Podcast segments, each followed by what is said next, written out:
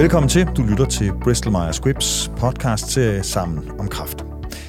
Et af de steder, hvor kræftbehandlingen har rykket sig enormt de senere år, det er i behandlingen af myelomatose. Derfor kigger vi i det her afsnit nærmere på behandlingen af og behandlingsstrategien bag sygdommen. Det her afsnit det er målrettet sundhedspersonale. Hvis du er patient eller pårørende og lytter med her, så er du naturligvis velkommen. Men jeg vil også lige nævne, at vi tidligere har lavet flere myelomatose-podcasts, der netop henvender sig til patienter og pårørende. Dem kan du finde ved at skrive sammen om kraft, der hvor du normalt hører podcasts. Jeg er journalist, og jeg hedder Joachim Vorting. Jeg er vært her på podcastserien Sammen om kraft. Thomas Lund, du er overlæge på Odense Universitetshospital, hvor du til dagligt behandler myelomatose-patienter. Velkommen til igen. Tak. Du sidder her for tredje gang, og det er altså forløbig også sidste gang. Det her det er tredje ud af i alt tre afsnit om behandling øh, af myelomatose for sundhedspersonale. Og tidligere der har du forklaret, hvad myelomatose er, hvordan man afgrænser den, og hvornår den er behandlingskrævende. Og det her afsnit det handler så om behandlingen. Øhm, og hvordan finder man den bedste behandling? Ja, det er jo faktisk et, øh, et spørgsmål med mange dilemmaer i, for man kan sige, jamen det burde ikke være så svært at finde ud af, hvad der er den bedste behandling, men, men det helt store problem er, hvordan man måler, hvad der er bedst. Øhm, og der findes ligesom forskellige grader af at måle det. Øhm, den helt umiddelbare måde at kigge på det på, det er, jamen skrumper myelomatosen, bliver der mindre af den i kroppen. Det er ligesom den hurtigste måde at måle sådan noget her på. Den, den lidt mere grundige måde at måle det på, ja, det er, jamen holder det her sygdom væk i mange år eller i få år, og den sådan nok i virkeligheden bedste måde at kigge på det på, det er, jamen denne her behandling, behandling A, sørger den for, at patienten lever længere tid, end hvis patienten får behandling B. Og der kan man sige, at alle tre ting skal jo gerne være opfyldt. Øhm, vi er så heldige inden for myelomatose, at der er kommet rigtig mange nye behandlinger inden for de sidste, ja, det er vel efterhånden 20 år, at udviklingen er gået rigtig stærkt. Øhm, så patienterne lever heldigvis længere og længere. Mm-hmm. Det giver os den udfordring, at hvis man ligesom tester en behandling A mod en behandling B, jamen hvis man skal se, om de lever længere på den ene behandling end på den anden behandling, jamen det tager jo x antal år at nå frem til det, fordi man skal jo kunne måle på, hvor lang tid de lever. Og lad os sige, de lever en x antal år, så går der ligesom x antal år, man har svaret. Hvis der når at komme to eller tre nye behandlinger i den periode, jamen så ved du, at A er bedre end B, men du har også nu C, D og E, og du kan bruge, og det har du egentlig ikke svar på. Så behandling går rigtig, rigtig hurtigt. Der er rigtig, rigtig godt for patienterne, for helt grundlæggende må vi sige, at for hver ny behandling, vi får, så har vi flere ting at gøre godt med, og helt generelt er de nye behandlinger som regel også altid mere effektive og bedre end de gamle. Men vi ved firkantet set ikke præcis, hvordan vi skal bruge alle stofferne i forhold til hinanden, for det tager rent faktisk rigtig, rigtig lang tid at undersøge. Øh, og der kommer hele tiden ny viden, så man kan sige, hvis vi laver en meget firkantet behandlingsalgoritme i dag, så vil den her podcast ret hurtigt være forældet, fordi vi retter behandlingsalgoritmen til hver eneste gang, der kommer nye opdateringer på alle de her studier, der foregår overalt i verden. Øh, så de bliver jo hele tiden løbende evalueret, og vi får hele tiden løbende mere og mere præcise billeder af, om A var bedre end B, og hvordan med C. Så den bliver hele tiden rettet til, så den algoritme. Så, så den bedste behandling i dag er helt sikkert den anden behandling end den bedste behandling i morgen, og sandsynligvis er den bedste behandling i morgen klart bedre end behandling i dag. Så hvis den her podcast skal være holdbar gennem længere tid, så tænker jeg mere, at vi skal prøve at fortælle lidt om de generelle øh, behandlingsmodaliteter og behandlingstanker, mm. og ikke sådan specifikke stoffer, for det skifter ret hurtigt. Ja, vi skal jo finde frem til, hvordan man finder den bedste behandling, og jeg ved, du har inddelt øh, behandlingsstrategien sådan i nogle generiske trin, har du fortalt mig, øhm, og dem kunne jeg egentlig godt lige tænke mig at høre.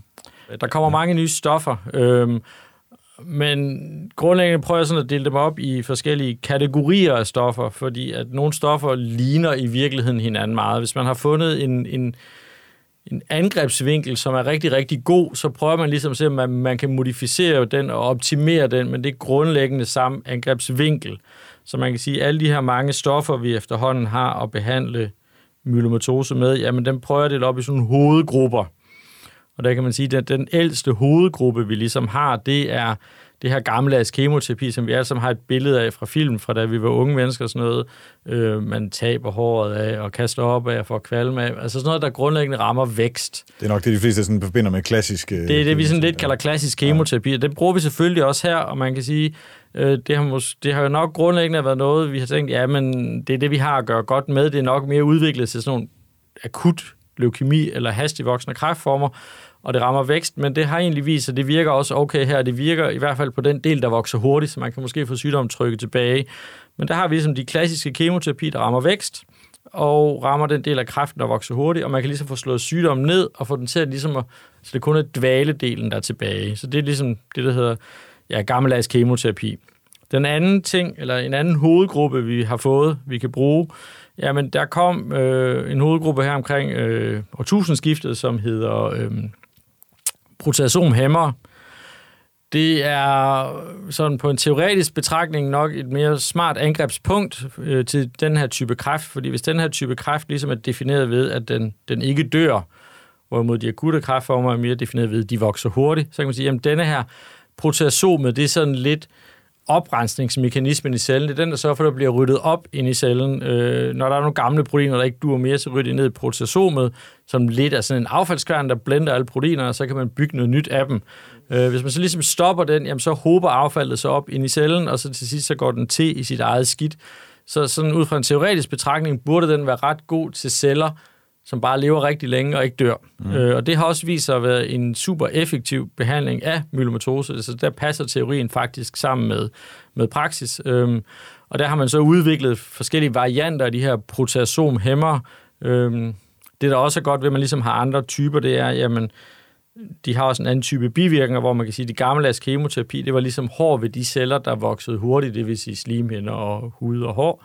Øh, så kan man sige, at de her de er lidt mere hårde ved de øh, celler, der vokser langsomt, det vil sige mere sådan noget som nerver og hjerteceller og sådan noget. Så, så det har sådan en anden bivirkningsprofil, og det har en anden effekt. Mm. Den anden gruppe, som der er kommet, det er dem, der hedder IMIDs. Øh, de kommer også cirka omkring årtusindskiftet.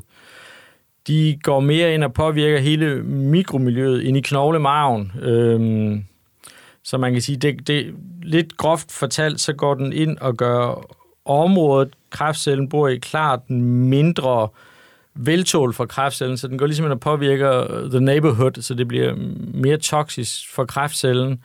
Øh, igen er det en behandling, der har vist sig effektivt og også utrolig mild. Øh, man kan sige, at en af de helt store fordele ved den type behandling er, at det er en tabletbehandling, så patienterne kan i virkeligheden tage den derhjemme og ikke behøver at komme ind på sygehuset så meget. Mm. En ny behandlingsmodalitet, som er kommet inden for de sidste ja, 10 år er det vel cirka, det er det, der hedder antistofbehandling, som også har vist sig at være helt utrolig effektivt. Øhm, det er en behandling, hvor man lidt øh, forsøger at lokke en fremmed mekanisme til at tro, at den her kræft, menneske nu har, er en invaderende mikroorganisme, sådan groft sagt, og så får man en mus eller en svamp eller et eller andet til at lave antistoffer mod kræften, som om det skulle være en farlig SARS eller en farlig corona, og så laver man det her antistof om, så det kan tåles af mennesker, så spotter man det egentlig ind i mennesket bagefter, og så, så antistoffet sætter sig på kræftcellen, og så tror dit eget immunforsvar, at det her det er en farlig virus eller en farlig bakterie, skal bekæmpe, og så får du egentlig lokket dit eget immunforsvar til at spise kræften. Det er ligesom hovedgrupperne øh, af de sådan forskellige typer kemoterapi, vi har. Nu har du så inddelt behandlingen i fire hovedgrupper. Hvordan bruger man dem så, og i, i, sådan, i hvilken rækkefølge? Ja, det er jo her, man kan sige, det er jo, det er jo de øh, helt aktuelle kliniske forsøg, der rent faktisk definitivt skal afgøre, om en cocktail er bedre, eller en behandling er bedre end en anden behandling. Men man kan ligesom godt prøve at uddrage sådan nogle generelle konklusioner ud fra, hvad vi ved at de forsøg, der trods alt har kørt, og hvad vi egentlig ved om sygdommen. Og det, man kan sige, vi ved om sygdommen, det er, men myelomatose er i virkeligheden næsten altid forudgået af den her meget fredelige tilstand, vi kalder MGUS. Og det er sådan en tilstand, man kan have i rigtig, rigtig mange år, som måske aldrig bliver til noget. Ja. Og hvis den så bliver til noget, jamen, så bliver vi nødt til at behandle den. Øh, men det giver os ligesom nogle, nogle udfordringer, at den, der rent faktisk er gået lang tid. For man kan sige, hvis når man endelig får sin behandlingskrævende myelomatose, jamen så har sygdommen, eller så har den klonale celle nok i virkeligheden været rigtig, rigtig mange år i kroppen. Og på engelsk hedder den her sygdom multiple myeloma, og det er nok i virkeligheden et meget godt navn, fordi hvis vi prøver at lave sådan genetiske profiler af de enkelte kræftceller, jamen, så er de i virkeligheden utrolig forskellige, så man har nok i virkeligheden multiple cancer, altså mange forskellige ja. typer kræft. Og det man også lidt kan se af de forskellige forsøg, der har været gennem tiden, jamen, man har prøvet at sige, jamen er stof A bedre end stof B, og det var det nogle gange, og nogle gange var det ikke. Men så har man også lavet forsøg, hvor man sagde, jamen er det bedre at give A og B, end bare at give A. Og der kan man sige, jamen det er sådan helt generelt ordnet, hvor man siger, jamen når vi laver et forsøg, hvor vi giver to stoffer sammen, så er det som regel altid bedre end at give et stof. Det er der nok forskellige årsager til, men den helt oplagte grund er jo nok, at jamen, hvis der er forskellige undertyper af den her kræft, jamen, så kan man ramme flere forskellige undertyper på én gang. Mm. Det man også skal sige, det er, jamen, hvis det er vigtigt at så tage nogle fra de her forskellige hovedgrupper. Det nytter ikke noget at tage to, der ligesom grundlæggende gør det samme. Så skal man tage en for eksempel fra IMID-gruppen og en fra øh, antistofgruppen, i stedet for at tage to fra IMID-gruppen. Ja. Hvis man ligesom gør det, kan man ligesom trykke canceren på flere forskellige måder på én gang, og det man så også kan udnytte, det er, jamen, hver især har de lidt forskellige bivirkningsprofiler, så vi kan ligesom, vi kan ligesom summere effekten og fordele bivirkningerne. Så man kan sige, at det kan være noget af det er lidt hårdt ved slimhinderne, men så kan vi nøjes med at give lidt af det. Så kan det være noget af det hårdt ved nerven, så kan vi nøjes med at give lidt af det. Så det kan blive en meget tålelig kombination, og samtidig meget effektivt. Det, det har været et ret stor succes at give to stoffer ad gangen, og man kan sige, at vi har så gået videre og sige, jamen, så giver vi tre stoffer ad gangen. Er det bedre end to? Ja, det er det stort set også altid det er bedre at give tre forskellige stoffer på en gang, og nu siger jeg så, at der er fire undergrupper, så er fire bedre end tre. Jamen, det er jo det, vi lidt alle sammen har på formodning, det er, men det er de forsøg, der nok pågår nu. Så det tror vi, det er, men vi ved det ikke nu, og vi vil mm. rigtig gerne vide sådan nogle ting. Men, men det ser ud som om, øh, en cocktail er bedre end en, en, en ting ad gangen. Men det giver vel så også udfordringer i forhold til at prioritere dem, tænker jeg. Ja, altså det gør jo det så lang tid at undersøge det, fordi man kan sige, hvis det tager x antal tid at undersøge A mod B, så kan man sige, hvis du kan blande tre eller fire stoffer sammen, så får du uendelig mange flere kombinationer. Og det er jo derfor, jeg siger, at den her, hvis vi laver en behandlingsalgoritme nu, hvor, hvor vi tager stofferne, som de er, så er den sikkert lavet om til næste år og til næste år igen. Fordi der er rent faktisk utrolig mange forskellige kombinationsmuligheder, men der er kun en måde at komme igennem det på, det er ved at tage det fra en ende af og få dem kørt igennem de her forsøg. For det er den ultimative test på, hvad der er bedst. Og det, vi har talt om her, det er selvfølgelig, når man så har aktiv øh, myelomatose. I forhold til så øh, relapsdelen, så hvad gør man så? Ja, altså desværre må vi sige, ligegyldigt hvor god behandling vi har fået, så er der ikke noget af det her behandling endnu, der helbreder folk. Det vi kan gøre med behandling er, at vi kan slå sygdommen ned, vi kan slå sygdommen tilbage, vi kan få den til at være i ro i x antal år, men en gang kommer den tilbage. Og der kan man sige, jamen i og med, at vi har fået flere og flere nye stoffer, så begynder vi også at have sådan lidt mere en formodning om, hvad man skal gøre, når der kommer tilbagefald. Og det, man kan sige sådan rent generelt om det, det er, at en huskeregel for mig er, at hvis det her ikke har virket specielt længe, så kan man sige, at hvis jeg har givet ukrudtsmiddel nummer A, og der så kommer ukrudt i morgen, så kan det være, at jeg give en anden slags ukrudtmiddel, sådan lidt fortalt. Så man kan sige, i og med, at vi, vi er i den her situation, hvor vi heldigvis har meget forskellige at vælge imellem, jamen, når jeg har givet en en behandling første gang, så prøver jeg at tage en anden type behandling anden gang. Så kan man ligesom skifte stof, og der kan det godt være, hvis vi nu begynder at lave træstofscocktails, at vi siger, jamen, så har vi stort set brugt tre øh, eller noget fra de fleste, men så tager vi en ny fra en ny fra undergruppen og kombinerer med en ny fra en anden undergruppe, så vi ligesom prøver at skifte behandlingsmodalitet, så man kan sige, jamen, de celler, der vokser frem, når man får tilbagefald, det er jo nok dem, der var mest modstandsdygtige over for den variant, vi gav sidst, så skal vi ikke prøve at give en, en ny variant næste gang. Hvordan finder man ud af, hvad man skal bruge først? Jamen, patienterne får tilbagefald, så man kan sige, det næste spørgsmål, man tit sådan møder i, hvordan skal vi lave den her behandlingsalgoritme, det er, jamen, hvis alle får både A, B, C og D, er det så bedst at give A først, eller B først, eller C først, eller D først. Og det er ligesom en ny måde at se på det på, og det gør det virkelig bare, at det bliver endnu mere besværligt at finde ud af. Øh, men der må jeg bare sige, min holdning til det er, jamen, de her patienter er gennemsnitligt 70 år, når de får sygdommen. Øh, det er jo en alder, hvor man er ved at være lidt oppe i årene, så hvis vi har noget, der er godt og kan virke længe, jamen så skal vi ikke vende med at give det om mange år. Så, så grundlæggende må man sige, jamen der er jo nogle patienter, der aldrig når til at få den fjerde mulighed, eller den tredje mulighed, eller bare den anden mulighed. Så, så helt grundlæggende vil jeg sige, jamen, det som vi ved er bedst, giv det først. Øh, det kan vi også så se på deres behandling, altså fordi som, som gennemsnitligt, eller som statistisk, så får patienterne det bedste først.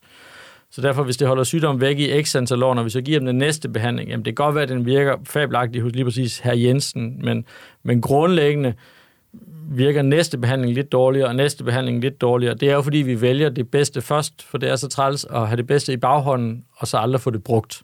Så brug den cocktail, du tænker er bedst, og brug den så hurtigt som muligt. Når du alligevel har besluttet, patienten er behandlingskrævende, så slå den mest muligt effektivt ned, når du går i gang. Og hele den her nye behandlingsmåde, har det så skubbet øh, gammeldags øh, kemoterapi helt ud?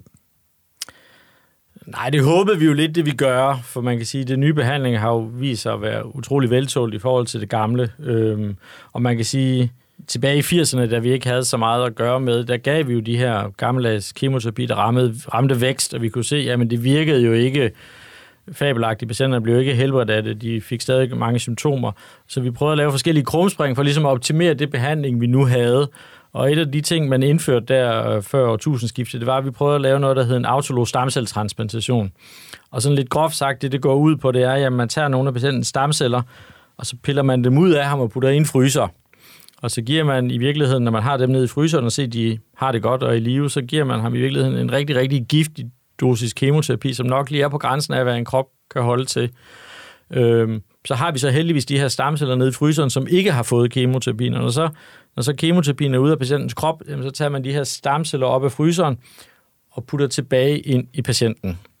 De har så ikke fået kemoterapien, så man kan sige, når nu den gamle knoglemav så lige stille dør væk, så kommer den nye og vokser ud af stamcellerne. Det er ikke en behandling, alle kan tåle. Øhm, man, man skal være sådan nogenlunde ung, for kroppen hele tiden kan holde til det. Og man kan sige, den sådan tommelfingerreglen, uden at alder skal bestemme alting, så skal man nok sådan helst være under 70 år, for at man kan holde til det. Men hvis man kan holde til det, så må vi bare sige, så viste lodtrækningsforsøgene, at det godt være, at det var hårdt, men det slog faktisk canceren rigtig godt tilbage, og de levede faktisk i flere år, end hvis de ikke havde fået den. Vi håbede jo lidt med al den her nye behandling, at vi kunne, vi kunne undgå det her, øh, og derfor har der de sidste 10 år kørt forsøg, forsøg rundt omkring i verden, hvor man ligesom har sagt, jamen er det stadigvæk nødvendigt at give den her autolog stamcelletransplantation, selv nu hvor vi har fået den nye behandling. Og der må vi nok sige, jamen det er stadigvæk godt, og vi er stadigvæk der, hvor man mm. skal give det bedste med det samme. Og man skal også give den nye behandling. Det er ikke så, at man ikke skal give den nye behandling, men man skal nok give den nye behandling og den gamle behandling. Så man kan sige, hvis patienten kan holde til stamcelletransplantation, så skal de både have alt det nye i en cocktail, og de skal have stamcelletransplantation. Så, så det er ikke sådan, det gamle er kørt ud.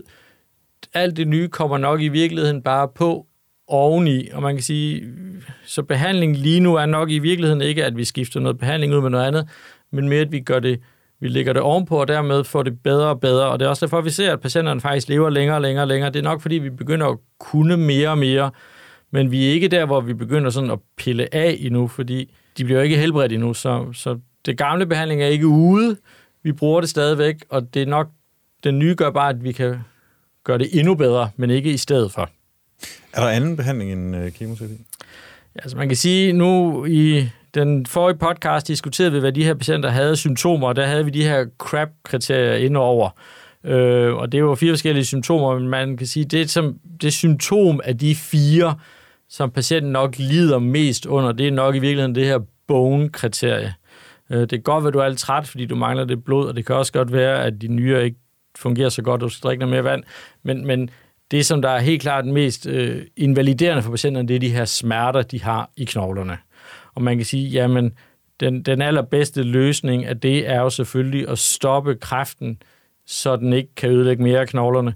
Men, men de her patienter har meget ondt. Øhm, der er forskellige andre ting, man også kan gøre, end at, end at slå kræften ned, og før eller siden kommer den jo tilbage.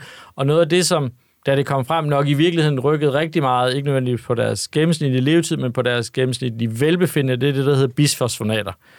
Og det er, bisfosfonater er grundlæggende sådan et lægemiddel, du sprøjter ind i kroppen, som så binder sig til kalken inde i knoglerne. Og så ligger det egentlig bare der og er velbeskyttet derinde og, og gør ikke nogen skade, men når så kroppens celler kommer for at spise knoglerne, så spiser de også det her lægemiddel. Og det er ikke specielt øh, sundt for de her celler, så i stedet for at de spiser videre og spiser videre, så spiser de også bisfosfonat, og så, så, dør de, så dør de hen og falder hen, i stedet for at spise videre. Så man kan sige, efter vi fik de her bisfosfonater, så har patienterne fået betydeligt mindre ondt, og de har fået betydeligt mindre knoglebrud, så man kan sige, vi vil selvfølgelig rigtig gerne behandle kræften, men denne her ekstra tillægsbehandling kan faktisk også gøre, at selv, vi, selvom vi ikke får den slået helt ned, så gør den ikke lige så meget skade på dem. Er der andet, man kan gøre for knoglerne, Thomas? Ja, altså man kan sige, det som vi også har begyndt på inden for de seneste par år, det er sådan noget, der hedder øh, vertebroplastik eller kyfoplastik. Og det man kan sige, det er, jamen de, de knogler, som, som patienterne mest har problemer med, det er i virkeligheden ryggen, for det er ligesom ryggen, der bærer hele din vægt. Og det, der kan ske med sådan en ryg, hvis den har myelomatose, det er, at man får de her sammenfald i, i rygvilderne, hvor de sådan mere eller mindre brænder sammen. Det, det er tit der, det sker, og det er tit der, patienten har mest ondt. Øhm, det, som, det, som vi er begyndt at forsøge på, det er, jamen, de her, den her vivl, der er faldet sammen, i nogle tilfælde, hvis, den er sådan, hvis bagkanten stadig er stabil, jamen så kan man lidt groft sagt stikke en nål ind i denne her vivl, så kan man puste en ballon op ind i, så man ligesom får den rettet ud med den her ballon, og når så den er rettet ud, så skynder man sig at putte noget cement ind, som så ligesom størkner vivlen og løfter den op. Det er det, der hedder en kyfroplastik. Øhm, og der kan man sige, at de patienter, vi har haft til det, de siger sådan umiddelbart, ah, det hjælp. Altså, så man kan sige, meget af det her kemoterapi, vi gør, jamen der skal vi måle i løbet af et par år, er det bedre eller ej. Men man kan sige, med det her vasoprolastik, jamen de patienter, der er kandidat til det, jamen de får faktisk rigtig mange af dem en helt klar og umiddelbar lindring, og også en holdbar lindring. Det er stadig meget nyt, så, så vi ved ikke sådan helt præcis, hvordan vi skal bruge det, men vores tidligere erfaringer med det er, at det er faktisk noget, patienterne sætter rigtig meget pris på. Det lyder lovende, Thomas. For lige at summere op i forhold til øh, behandling. Der kommer hele tiden flere nye stoffer til, og det er selvfølgelig øh, godt, men hvordan opererer man egentlig i det i praksis? Jamen, man kan sige, det er rigtig, rigtig godt, der kommer mange nye stoffer. Problemet er, at viden om, hvordan de skal bruges, kommer sådan drøbvis hen ad vejen, så vi bliver mm. nødt til at agere i det undervejs. Og sådan helt overordnet behandlingsmål, jeg har inde i mit baghoved, det er, jamen, brug det bedste først. Fordi hvis du gemmer det, kan det være, at det ikke er det bedste om x antal år, så, så gør det bedst muligt nu. Så kan du altid rette til, når hvis verden flytter sig. Helt grundlæggende kan jeg også sige, at hvis noget ikke virker særlig godt, så lad være at gøre det igen næste gang. Gør noget nyt, fordi vi begynder at have mere og mere i værktøjskassen. Og derudover kan man sige, jamen en generel tendens i de her forsøg, vi ser, jamen så er det tit sådan, at de forsøg, hvor man prøver at give lidt af flere forskellige ting, de giver tit bedre resultater, end der, hvor man giver meget af én ting. Så, så ting, hvor man kombinerer kemoterapi, kommer man tit længere med, fordi det kan man ligesom fordele bivirkningerne, men summere effekten. Brug det bedste først, behandle med noget nyt, og behandle med flere forskellige ting. På én gang. Thomas Lund, mange tak, fordi du ville komme her og dele ud af din øh, viden. Tak fordi jeg måtte. Nu har vi talt om behandling og behandlingsstrategier, som man bruger nu, men det bliver altså også spændende i næste afsnit af Sammen om Kraft, for jeg får besøg af din kollega, Niels Abelgaard, som også er overlæge på UH. Vi kigger ind i fremtiden og hører, hvordan fremtidens myelomatosebehandling kommer til at forme sig. Det bliver altså også øh, ret spændende. Hvis du allerede nu har lyst til at høre flere afsnit af Sammen om Kraft, så finder du alle afsnit der, hvor du normalt lytter til podcasts. Tak fordi I lyttede med.